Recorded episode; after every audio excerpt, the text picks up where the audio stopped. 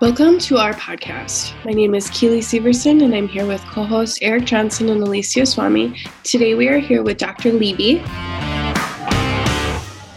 Dr. Levy, you have you have a pretty interesting background. You're both an attorney and a medical doctor, trying to be a part of all the groups you groups you hold into the least esteem. You said.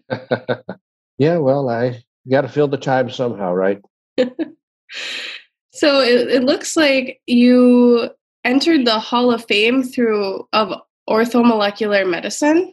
And you have a book called Curing the Incurable, where you chat about the utilization of vitamin C for infectious diseases, chronic illness, and toxins. Can you talk a little bit more about how you stumbled into using vitamin C for chronic illnesses? Well, that started about 25 years ago. I was a regular cardiologist in Colorado Springs, Colorado. And I met Dr. Hal Huggins, who, if you've never heard the name, is probably the first real biological integrative dentist of our day. And he had a clinic there where literally people came in from around the world getting a two week treatment period that involves nutrition, supplementation, counseling, and most importantly, what we call the total dental revision, where all the infected teeth came out and the root canals and treating the gums and addressing the tonsils and the sinuses, all sites of infection. And the mercury was taken out as well. So all of that as one big package was done. And he invited me one day after I got to know him to come out and see what was going on at the clinic. So I said, Oh, okay, fine. And in that visit, I saw an elderly lady, wheelchair bound, get out of her wheelchair to get into the dental chair and then get three hours of the most arduous dental treatments I've ever seen in my life, extractions, this, out of the other. But she started getting perkier and perkier as everything went on. And when the dental work was finished, she was so energized, she was asking her caregiver to uh, take her out to some great place to eat that night. I mean, the work she got would put most college kids to bed for a week, like when they get their wisdom teeth taken out, and she was energized. And so I said, Hal, what's going on here? I, uh, this doesn't compute. And he pointed to the IV. She was getting an IV. I said, okay, that's fine. I've seen lots of IVs. What's special about this one? He said, well, it's got 50 grams of vitamin C in it. Well, that completely came out of left field. Really had no idea what he was talking about, but I wasn't in the habit of betraying what my eyes have witnessed. And I saw something happen that wasn't supposed to happen. And it was at that point in time, that instant, that I decided I needed to really i didn't know it'd become my life's work but i knew i needed to research out vitamin c for myself and see what was going on. And and i eventually not too much later became a consultant to dr huggins' clinic and completely ditched my cardiology practice. And about a year later because dr huggins was uh, reimbursing me well and i witnessed how he was getting sued right and left by malicious people such that he had a lawyer on retainer.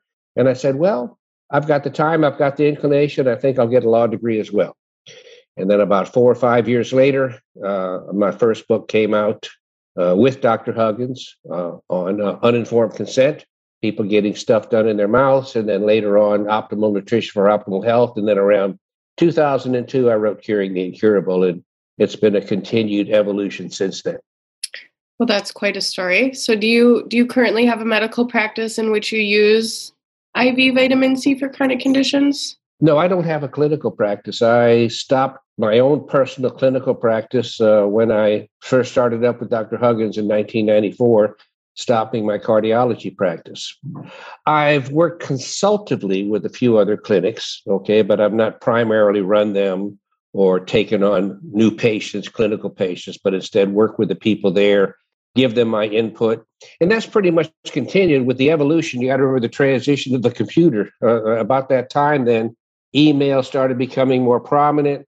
And as my books were starting to be read by more people around the world, most of my time these days, and for a long time, has been fielding new emails and, if you will, practicing arm's length medicine. In other words, listening to what the docs had to say about this patient, that patient, say, What do you think I should do? And I'd give them some input and I say, The only charge is you got to give me some feedback and let me know how things turn out. And so I built a clinical database, but it hasn't involved me necessarily interacting directly with the patient. Have you uh, treated anybody with chronic fatigue syndrome? Well, I've certainly had, like I said, many people talk to me about individuals with chronic fatigue. And interestingly enough, the approach is pretty much similar to chronic fatigue as it is to all other chronic diseases, since all diseases are based on excess oxidation. It's referred in the literature as oxidative stress, but more simply, it's too many biomolecules, RNA, DNA, protein, sugars, fats, enzymes, you name it, by toxins which are pro-oxidant in nature coming in and oxidizing them, which makes them electron deficient and takes away their function. So you take away a functioning biomolecule and make it dysfunctional or afunctional by oxidizing it. And that distribution of biomolecules determines the disease. I go into this explanation because chronic fatigue, like all the other diseases, some more than others, respond to stopping the new toxins that come in. Toxins only are toxic because of their ability to oxidize and maximizing the intake of new antioxidants, not just vitamin C, but the whole ball of wax, which are then able to reduce or bring those oxidized biomolecules back to a normal state of chemical configuration so that they function again. And what this means more specifically is any body's disease let's say uh, chronic fatigue or fibromyalgia, it's not a disease of the muscle. It's a disease of a unique array of biomolecules in that tissue being oxidized. There's no additional ill defined disease process in those cells other than their array of biomolecules. So I had to go through that whole explanation to say then that the way you to treat, the way you address fibromyalgia, uh, excuse me, uh, chronic uh, chronic fatigue is by doing a total dental revision. the major source of toxins or new oxidation in the body, almost across the board, is infected gums, root canals, infected teeth, infected tonsils, infected sinuses, uh, and a chronic pathogen colonization in the nose and throat secondary to that. All of that needs to be addressed. And when you're able to address that and then optimize supplementation, you can get dramatic results. Also, this might have been more of an answer than you're asking for, I'm not sure, is the pathophysiology of all diseases involves increased oxidation inside the affected cells, which is always characterized by increased calcium, decreased magnesium, and inadequate vitamin C. The moment you adjust the calcium and the magnesium and you optimize vitamin C concentrations inside the cell, you have a normal cell. Doesn't matter what the disease process is, doesn't matter what the previous infection was, you've normalized the cell. And obviously, if you could do that several billion times, you, uh, you resolve the disease. Uh, but the point is, is that the goal is always increased vitamin C inside the cell. I do I say that because very recently I've after doing a little research on my own and going through a certain personal experience post COVID, it turns out that hydrocortisone uh, which is, of course, uh, a primary hormone in your body, exerts its primary function by pushing vitamin C inside the cell. Okay.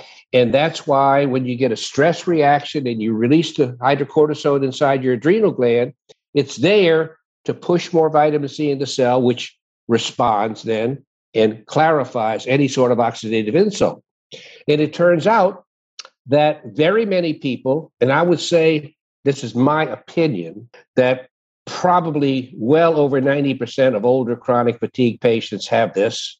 They have chronic adrenal insufficiency. The thing is, is unlike estrogen, unlike testosterone, unlike thyroid hormone, it's just not clear cut because your cortisol varies from one day, from one moment to the next. How well your adrenal gland responds to stress, depending on the ACTH coming from your brain, and so most doctors don't mess with it, quite honestly, because it's too confusing. But the point is, is if you treat it empirically, and uh, in the case of the chronic fatigue patient, start them on five or 10 milligrams of hydrocortisone taken simultaneously with a large dose of vitamin C, several grams of regular vitamin C, a sodium ascorbate, or a liposome encapsulated form, that gives you a super push of vitamin C inside your cells, and you would be amazed how quickly uh, all the different non-specific symptoms of chronic fatigue and other diseases start disappearing. Did you ever work with Dr. Robert Cathcart? Uh, I knew him. I interacted with him a few times. Uh, he came and talked at one of my conferences about 20 years ago. Uh, I, I, will say I knew him well, but I knew him to, you know, give him a call and have a conversation. Sure. Oh, I got kind of a funny story about him. He was a physician in Incline Village, Nevada, north end of Lake Tahoe. This was back in the late 1970s. And he was treating people with vitamin C. Um, generally, oral, he would uh, bring them up to bowel tolerance with massive doses of vitamin C. And he was treating a lot of problems this way. In fact, that was his first line of therapy for pretty much anybody that walked in his door. And he started seeing people with uh, a fatiguing condition, and he was getting good results and concluded, due to the um, action of vitamin C, that the Krebs cycle was being uh, repaired some way, mm-hmm. that the uh, spent electrons from oxidative stress were somehow being addressed by bringing people up to bowel tolerance with vitamin C.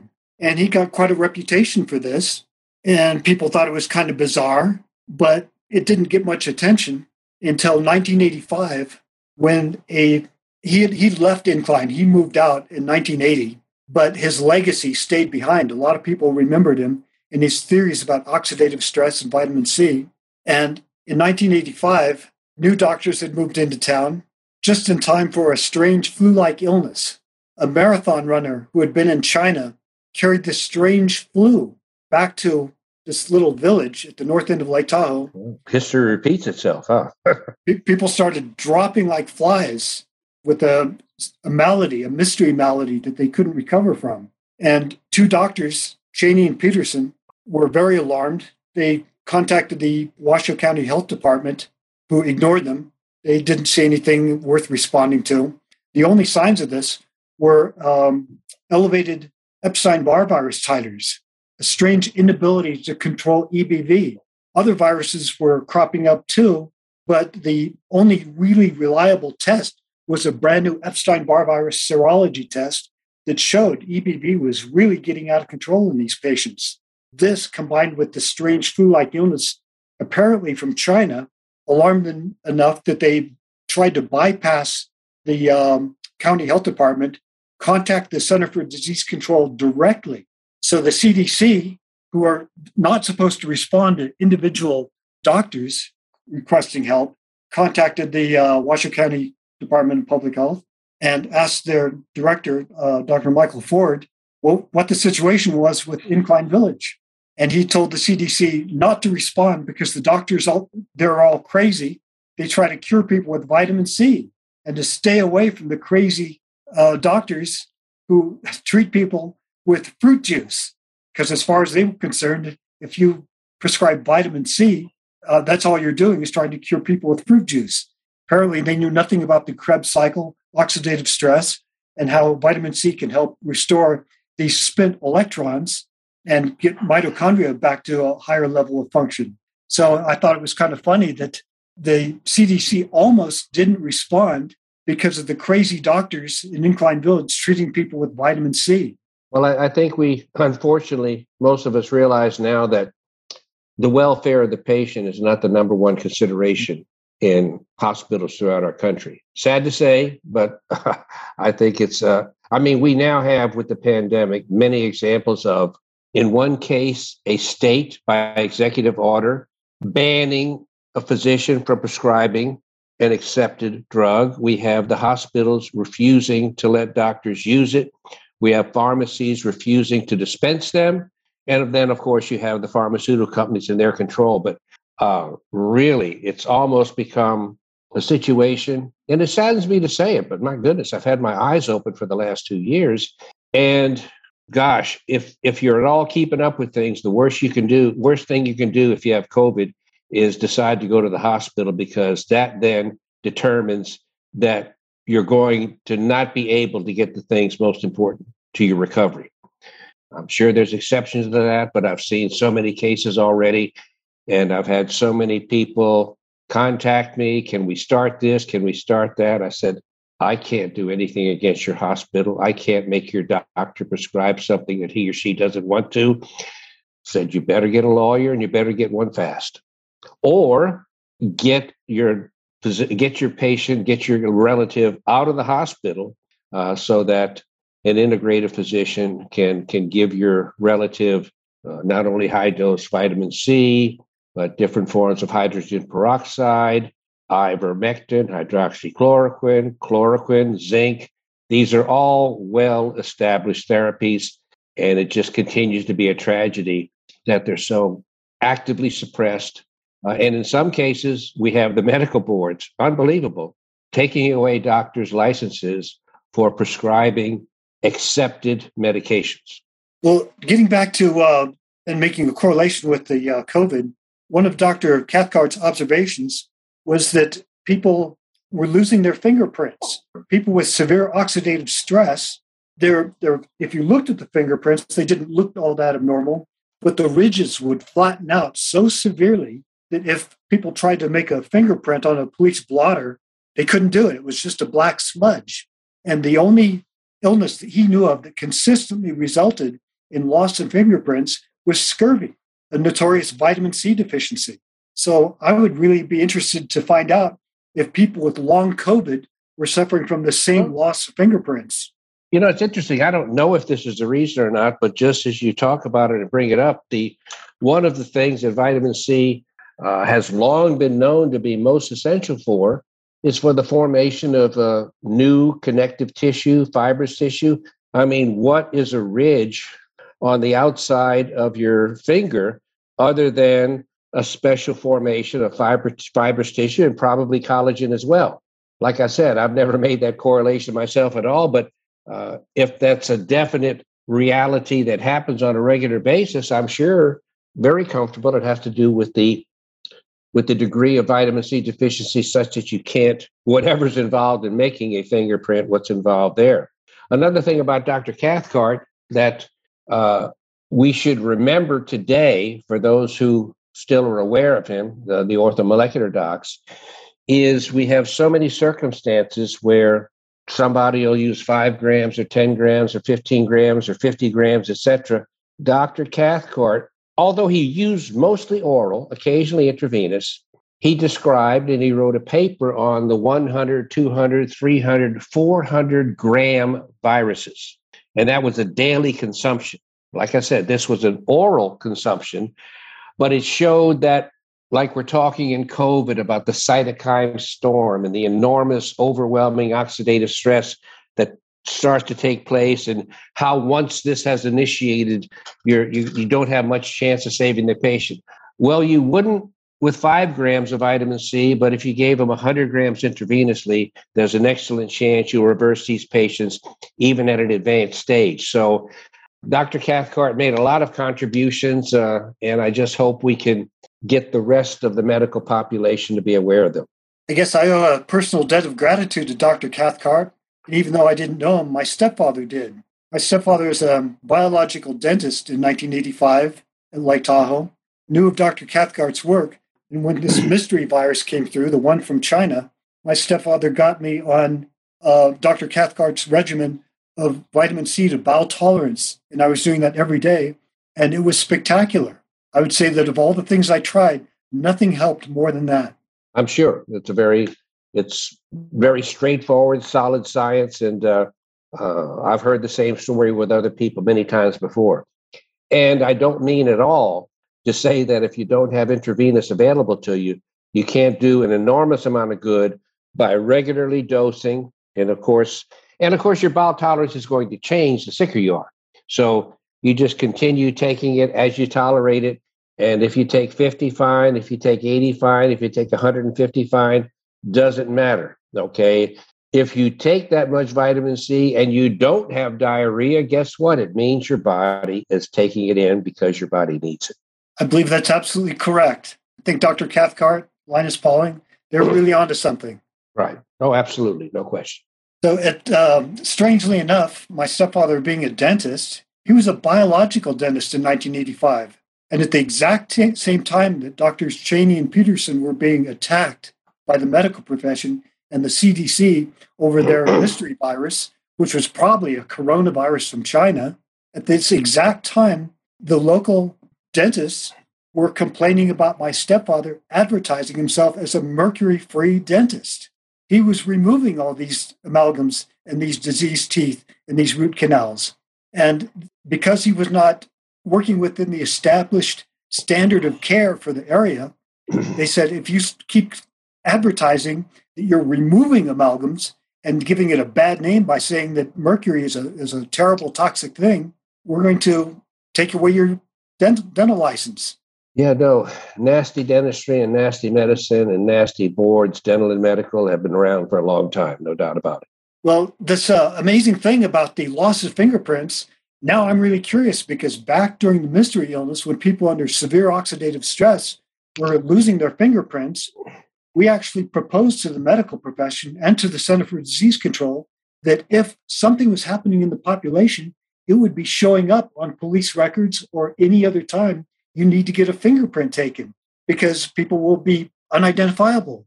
So we proposed at the time that you could actually go through the records where fingerprints are required, see if this type of oxidative stress is increasing in the population. And of course, they never did. They completely refused. But maybe we can try again with long COVID, get the word out, and see if people with this chronic um, post viral COVID illness are suffering from the same uh, scurvy like condition where they can't make a decent fingerprint. Uh, perhaps, yes. It's cheap and easy. now just get a blotter and you can do it yourself. We'd like to take a moment to thank our sponsors. Home Cleanse, formerly known as All American Restoration, is a company that specializes in improving indoor air quality through proper mold remediation, offering services nationwide. You can visit them at homecleanse.com to learn more. The Mold Guy performs mold sampling and testing for homeowners, renters, and businesses. Please visit themoldguyinc.com to learn more. Black Diamond Services provides solutions to the unforeseen challenges that can affect homes and families with no out of pocket costs. Services include temporary housing relocation and mold test referrals for homeowners. Visit blackdiamondservices.com to learn more. Great Plains Laboratory provides toxic exposure testing to those living in compromised environments. Tests include the Mycotox panel that tests for mycotoxins in urine samples and the Envirotox panels tests for environmental chemicals in the urine and provides an overall metabolic snapshot of a patient's health. Visit gp-labs.com to learn more. Thank you again for your sponsorships. It is integral to our ability to serve our community and to improve the quality of life for all. Yeah, I wanted to um, just back up your your information, Dr. Levy, and um, you know, my family lost my mother-in-law, and I fought the hospital tooth and nail, providing them all the research, even COVID-specific research on vitamin C just to say, hey, like, please, you know, and spoke to the director of pharmacy, spoke to everyone that I could speak to to get this. And they're just like, number one, we don't we don't have IV vitamin C in stock, which I don't know if that was the truth or a lie. You could get it two, overnight. You could get McGuff to send it to you overnight. So that's go ahead. Yeah yeah and i exactly. I mean i i mean i don't know how hospitals operate so i guess you know more than i do. Um, but you know and them saying that providing high dose orally would be detrimental to her health and could actually harm her. Um, and these are the things i mean this happened last year in, in september and these are the things that these hospitals are saying to patients you know when they're desperately trying to save their their loved one and yeah, I definitely agree with you that, um, you know, if you want to survive COVID, you might want to think about rethinking your option of going to the hospital, sadly. Um, that's the world that we live in. But, um, you know, something that you had said about modulating disease, and you said that um, you're finding and an, i guess an overload of calcium and not enough magnesium and you need to offset those two. What do you think is happening to the body that is skyrocketing the calcium and, and lowering the magnesium? Well what's happening in most people is inadvertently their own fault and of course their physician's fault because to this day calcium is one of the most commonly supplemented uh, supplements on the planet. Okay, and and the brainwashing and the uh, error and the misinformation continues nonstop. Combine that with the fact that they, they flip it around. They tell you calcium's good for you. You can't get enough of it. All the dairy. Well, and this is all covered in my book, Death by Calcium.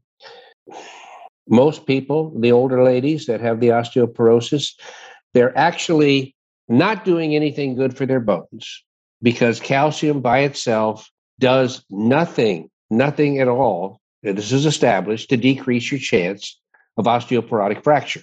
And that's the ultimate goal. If you're an old person, you don't want to have a fracture because then you can die of complications, while at the same time, well established statistically, you take the calcium and you massively increase your chance of heart attack and cancer. Okay. Calcium, along with iron, along with copper, are what I call the three toxic nutrients. They're good for you in a limited low dose and above that dosage range, they're uniformly toxic. And the higher you push them, they become even more toxic. Calcium being taken as a supplement is a carcinogen, nothing short of taking something that directly causes cancer because of what it does inside the cells. You get more calcium inside the cell, the oxidative stress goes up. There is not, and, and then when you become or when a cell becomes malignant malignant transformation it's when the cell it's when the calcium levels reach their highest level short of the cell dying okay because enough oxidative stress is what ultimately kills the cell but below those levels but still elevated is what a disease cell is this is why or the reasoning behind if you will chemotherapy and this is not an embracement of chemotherapy just a description of how it works is chemotherapy is highly toxic and pro-oxidant. And so it gets into the cell and it takes an elevated uh, oxidative stress level and pushes it even higher until everything shuts down and you get either necrosis of the cell or programmed cell death. But the direct answer to your point is high calciums, because of what they do to everything else, is just about the worst thing you can do to your body. As a pure agent, iron is probably your most toxic substance on the planet above what you need because it fuels the Fenton reaction inside your cell that creates this oxidative stress that causes cell to either become diseased or ultimately die. So, and we have the evidence too that, for example, one of the four main supplements that decrease calcium inside your cells, which are magnesium, vitamin C, vitamin K2, and vitamin D2.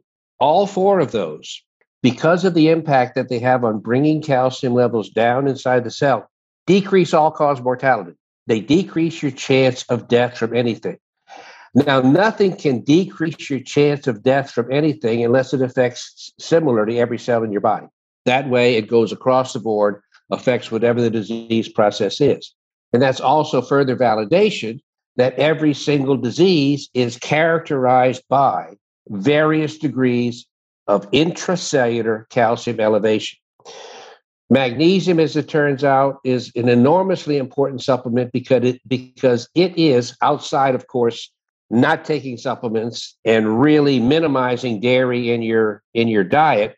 Outside of that, magnesium is the single best way to push calcium out, displace it, and bring the magnesium level up.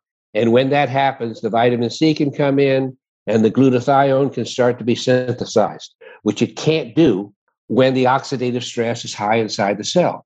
Oxidative stress, remember, oxidizes biomolecules. So if the high oxidative stress keeps the enzymes, because you synthesize your own glutathione, unlike a lot of these other things, if you keep those enzymes oxidized, you can't make glutathione. So until you get everything squared away with the calcium and the magnesium and the vitamin C, then you can start getting healthy levels of glutathione inside your cell and keep a truly normal cell. What about the consumption of raw dairy? Is that the same as consuming pasteurized dairy that you would buy in the store shelf? In terms of calcium, yes. Now, the calcium issue aside, raw milk has much more nutritional benefit than pasteurized milk. Absolutely. But still, calcium is calcium is calcium. And you really don't want to be chronically ingesting something that has a high concentration of calcium for whatever reason. Unless, of course, you know, uh, you're starving, well, then you need to then then you need to eat what's available, but but not electively, no. We see epidemic levels of anemia, and in the medical profession, they believe that you know iron infusions or iron tablets are the resolve of that. Now you're saying different. You're saying iron is actually toxic. What do you think is happening with these rising levels of anemia if it's not an iron deficiency issue? Well, iron deficiency anemia is a very clear cut diagnosis. You have red blood cells that are called microcytic, they're very small. They're also hypochromic, they have a very low concentration. It's called a hypochromic microcytic anemia. Most of the anemias you're talking about are called anemias of chronic disease. The red cells look normal, but there's a whole host of reasons why you're not making enough blood, and it has nothing to do with inadequate iron stores. So it still baffles me how supposed specialists and subspecialists in the blood and everything else does not make this connection, is incapable of making this connection, doesn't want to make this connection. But the worst thing you can do for a chronic anemia of chronic disease, where you can document that the iron levels in your body are already elevated, is to take more iron. Because even when and this is in the book too. Let's say you have a pregnant lady uh, or a heavily menstruating lady, they're losing iron and they have an iron deficiency anemia. Even when you take iron under those circumstances, which you should, you need to get your blood level up. But even under those circumstances, you get additional toxic side effects of the iron as you're taking it in. So you really need to want to avoid iron like the plague okay, except when it's absolutely deficient. And that means technically you have a test in your body called ferritin. The actual blood levels of iron, like serum iron and the different iron binding capacities, those are not very useful for telling you what the status of iron content is in your body. The ferritin level, on the other hand, is a direct indication of do you have minimal, moderate, high levels of iron in your body. They have a quote unquote normal range of iron running roughly between 50 micrograms and 400 micrograms. Well, ironically enough, all of those levels are too elevated. And we have studies that show that even 50 micrograms of the ferritin is associated with increased problems with vasculature, tension. And it's only really when your ferritin starts to get 25 or less that you're going to get close to having the right amount of iron exposure. The, the ruling work of thumb is, in my opinion, your ferritin can't be too low if you have a normal hemoglobin level and the blood picture is normal. Because if you have enough iron, because we got a ton of blood in our body relative to the tiny amounts that they say, well, iron is needed as a coenzyme here and this, that, and the other.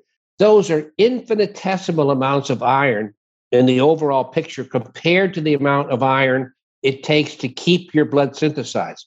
Ergo, when you have a normal blood count, you have more than enough iron for all the other circumstances and problems going on inside your body that require tiny amounts of iron. And you should never, never, never supplement iron if you have a normal hemoglobin count. Thank you for that explanation. That clears the air on a lot of things. Um, one thing we see a lot with uh, chronically ill patients or mold injured patients are uh, fluctuating electrolytes. So it seems to be an issue.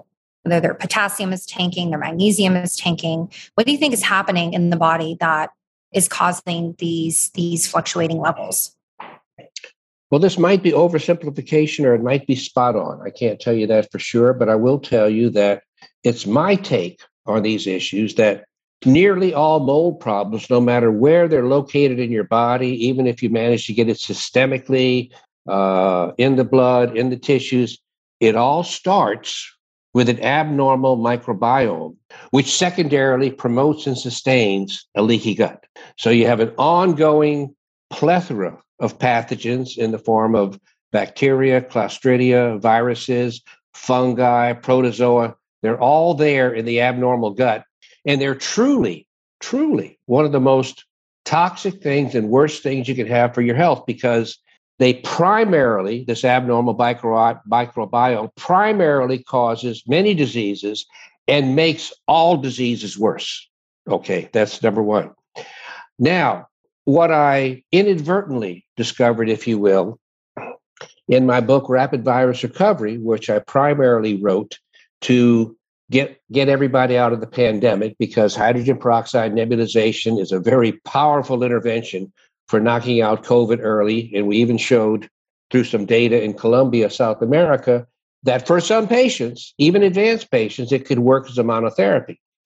Well, what I also found out, and had I not written that book during the pandemic, I might have titled the book Rapid Gut Recovery rather than Rapid Virus Recovery, because as it turns out, nearly everybody has a chronic pathogen colonization, not an infection, not abscesses, but a chronic pathogen colonization in their nose and airways and lungs. And these are pathogens that continue to die and continue to produce toxins. And what do you do with those? You swallow them. Okay. Go back to what I mentioned earlier with Eric. Everything is oxidative stress. All toxins are pro-oxidants. All infections or growth of pathogens are your highest producers of these toxins. So as the young people say, we're, we're swallowing this stuff 24 7.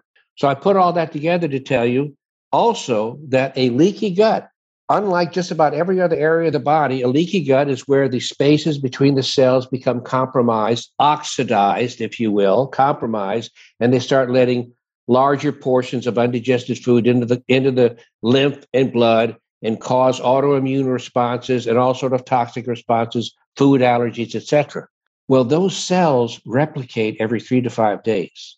So, effectively, if you stop poisoning the gut and you don't have super advanced disease, now I'm not talking about advanced, uh, uh, advanced celiac sprue or something like that, but just a regular upset gut, you'll heal your gut in a week if you stop swallowing the toxins.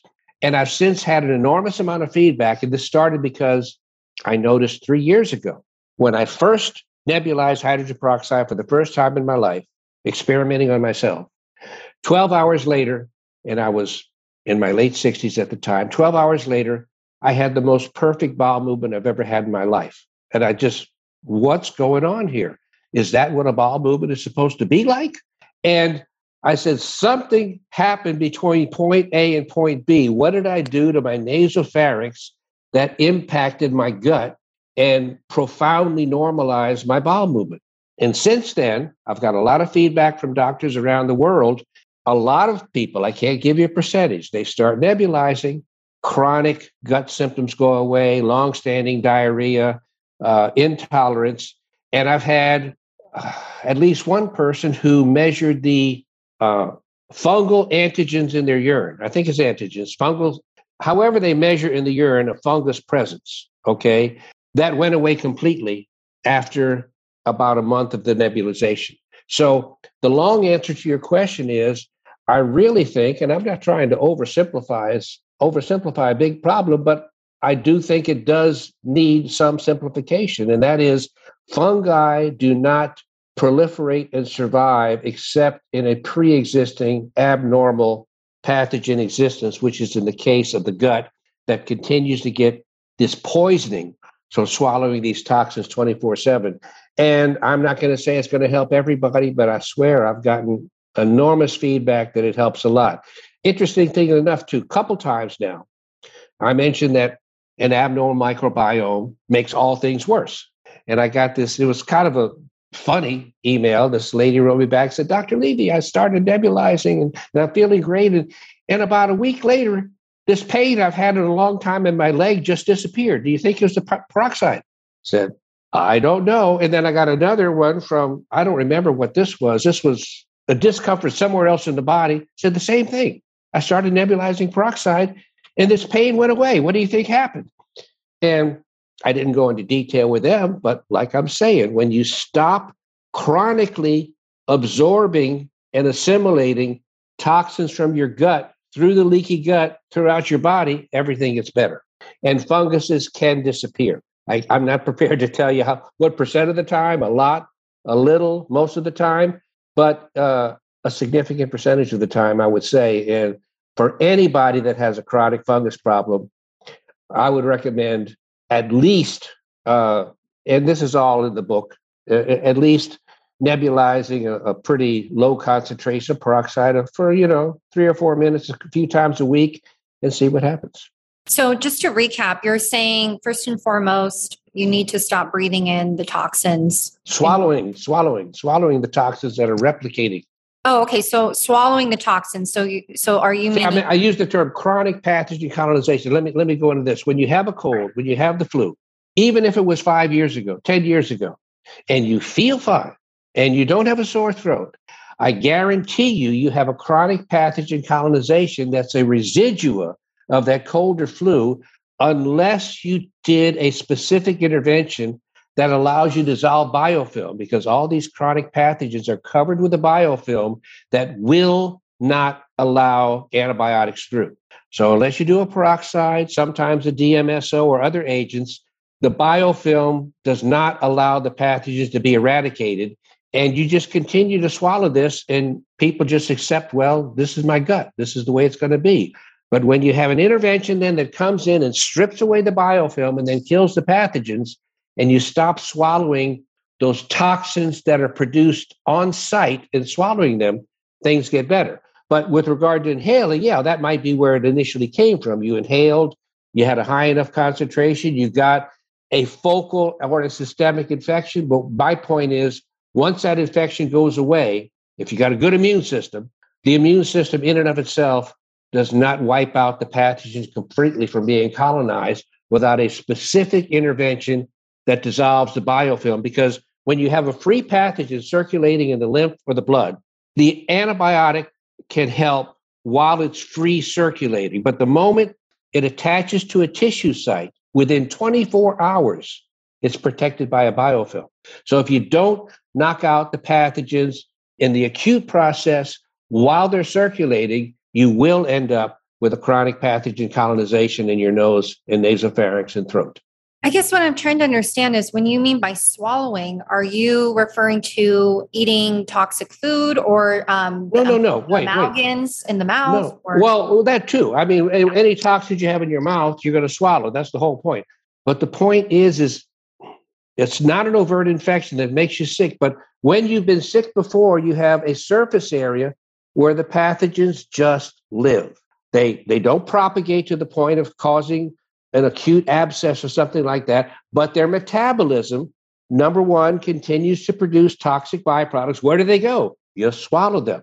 When the pathogens do die, here's another important point. What makes pathogens proliferate is iron.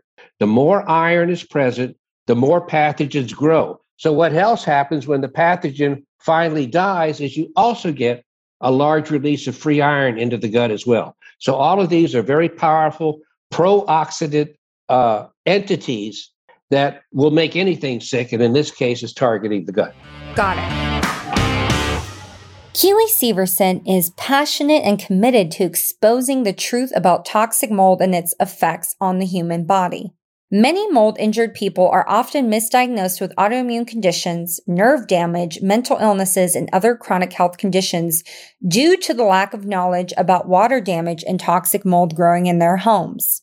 The crippling effects of toxic mold on the body has destroyed many lives. Been there, done that. When she became a healthcare provider specializing in acupuncture and herbal medicine, it was only then that she truly began to understand the connection between her health and the environment that she was living in. Three years after becoming a licensed care provider, she became incredibly ill. She was suffering from kidney failure, reoccurring UTIs, and various negative mental health symptoms. When she learned that her family had been dwelling with mold trapped under her kitchen floor, the relationship between the toxic mold factor and her health finally began to make sense. It became part of her life's mission to help educate society on the extreme effects that mold can have on the body. Her work is vital because there exists a lack of experience and acknowledgement from mainstream medical practitioners and even mold experts.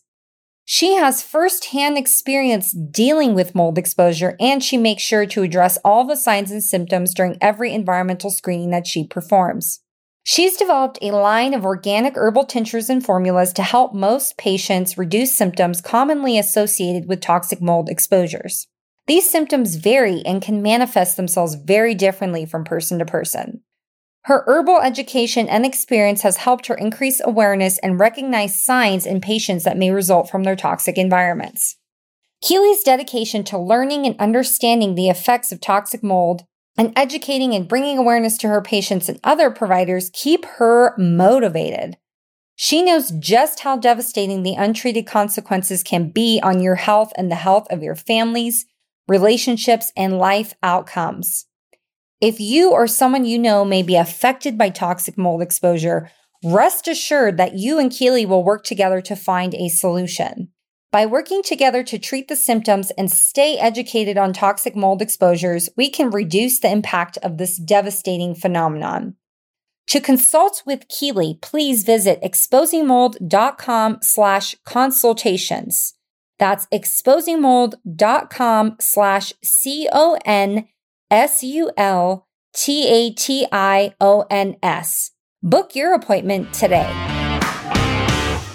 So, in terms of nutrition, eating foods high in iron while you are sick with the maybe chronically sick with the pathogen or whatever, is that not advised? Or is natural iron in, say, heme producing foods like red meats or whatever, is that a safe option or is that not an option and would actually add to the problem? Well, it wouldn't make the problem better, but I don't think that would be a primary way of the iron in your food as particularly stoking, if you will, the activity of an area of chronic pathogen colonization. So, no, I wouldn't go that far. So, it's more like the synthetic irons and maybe well irons from your cookware or anything like that. Well, the pathogens are not just being exposed to something on the outside, they're exposed to everything that's coming in from the inside. So, if you have a high level of iron in your body, this avidly promotes pathogen growth anywhere. Literally, pathogens and interestingly, too, cancer cells.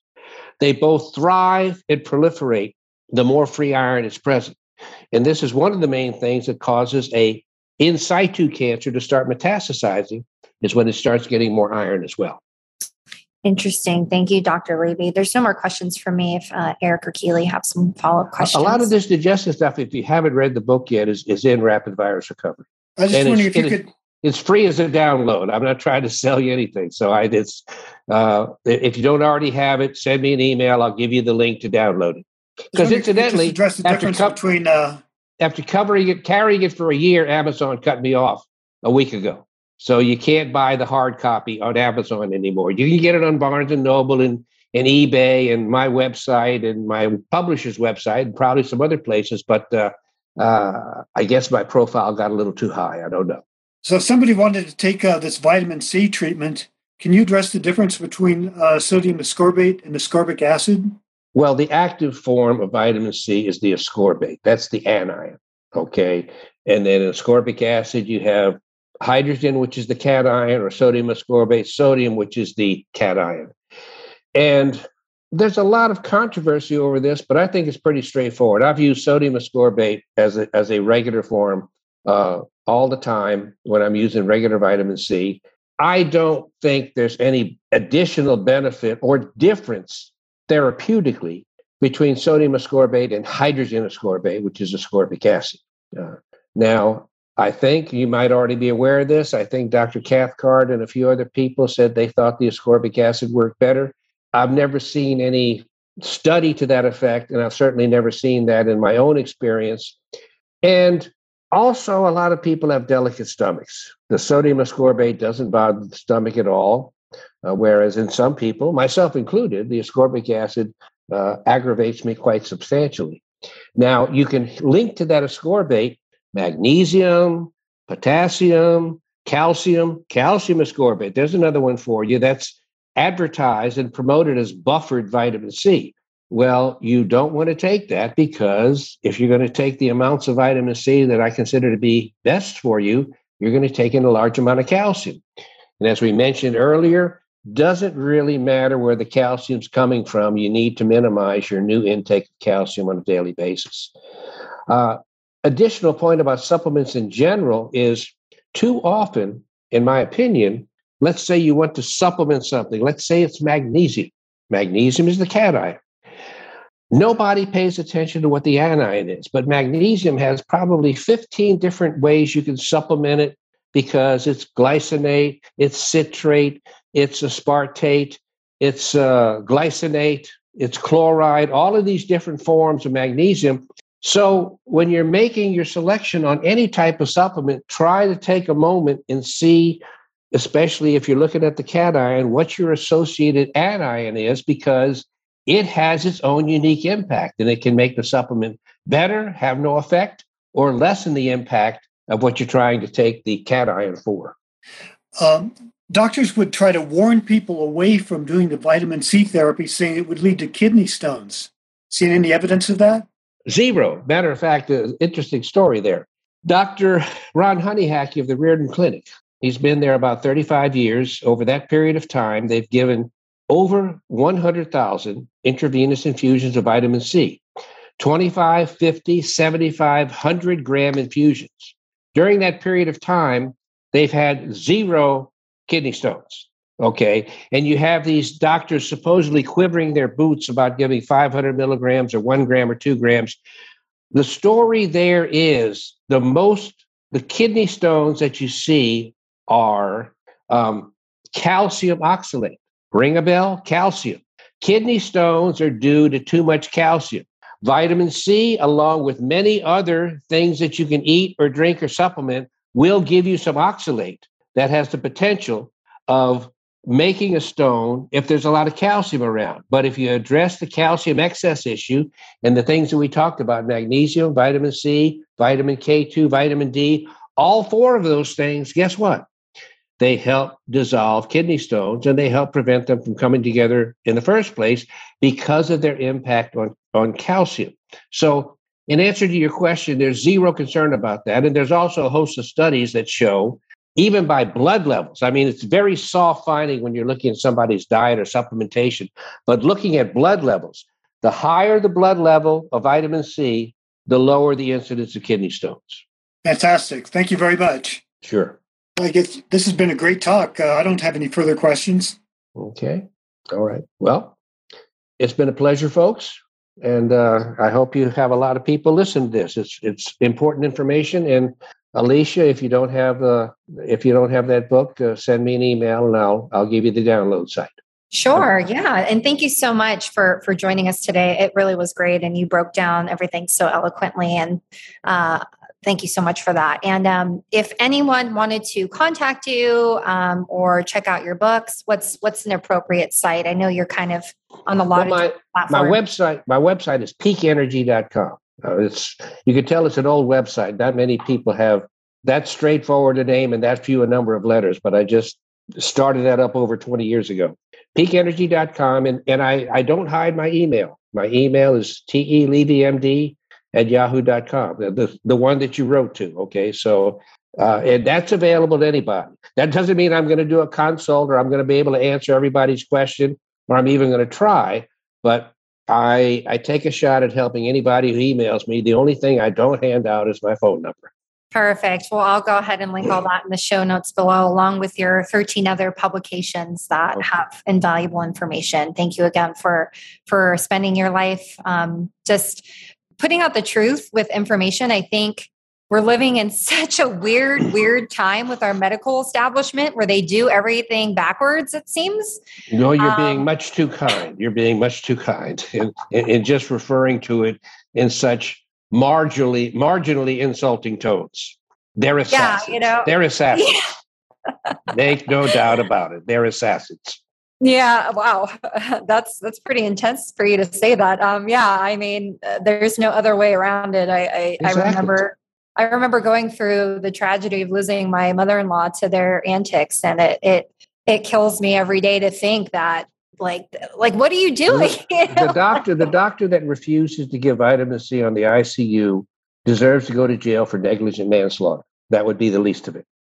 Now let me give you one other practical point and and i mentioned this in the email and i'll make sure you get the uh, you get the article is for many years now because i get these emails from around the world same scenario mother father brother sister in icu doctor same same same and they get shut down. Well, before we just give them a ton of these articles, well, that defeats the purpose before you start because nobody who's even min- marginally interested is going to look at 10, 15, 20, 30 articles. So it doesn't matter that we have 80,000 articles in the literature supporting this. So I've simplified the process.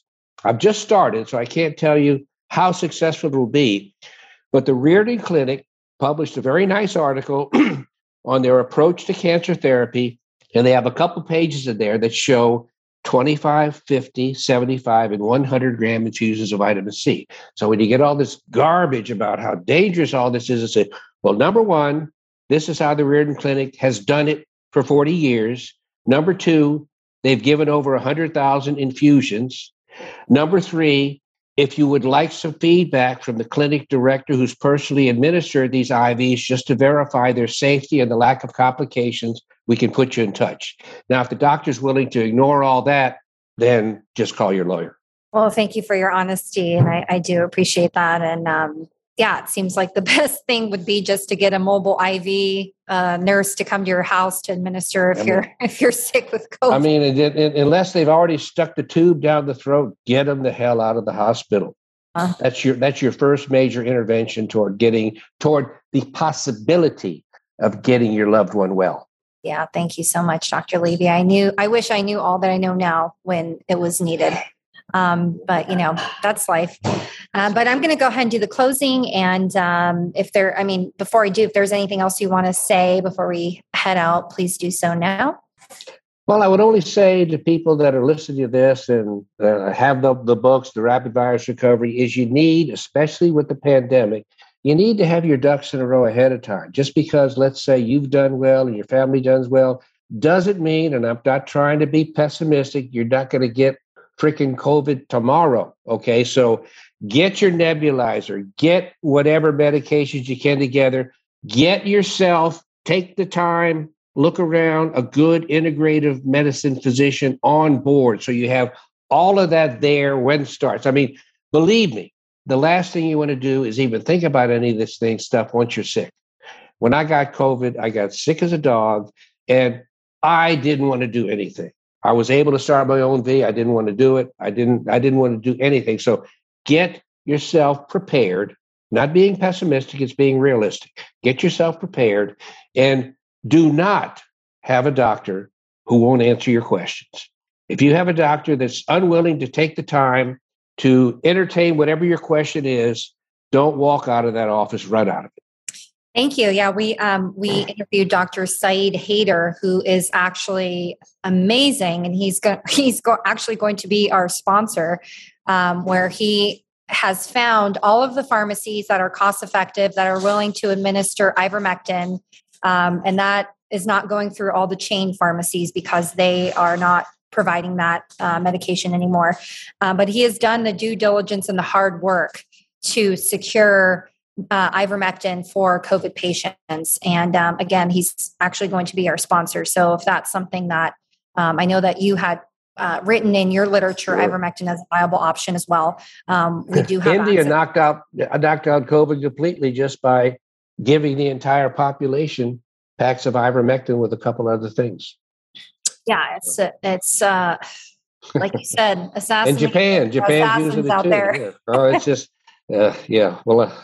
Uh, it's funny how the virus is so smart; it knows which countries ivermectin doesn't even work in. Yeah, it's it's amazing. It's it's a very it's a very intelligent virus. Thanks again, Dr. Levy. We won't take any uh, more of your time. Please like, uh, share, comment on our content. Check out our show notes with Dr. Levy's information and his books. We'll have it all listed there. Um, please check us out on Buy Me a Coffee. If you like what we're doing here, please support us through that platform and check out our low cost educational group as well, patreon.com slash exposing mold. Thank you so much, everyone. We'll see you next time.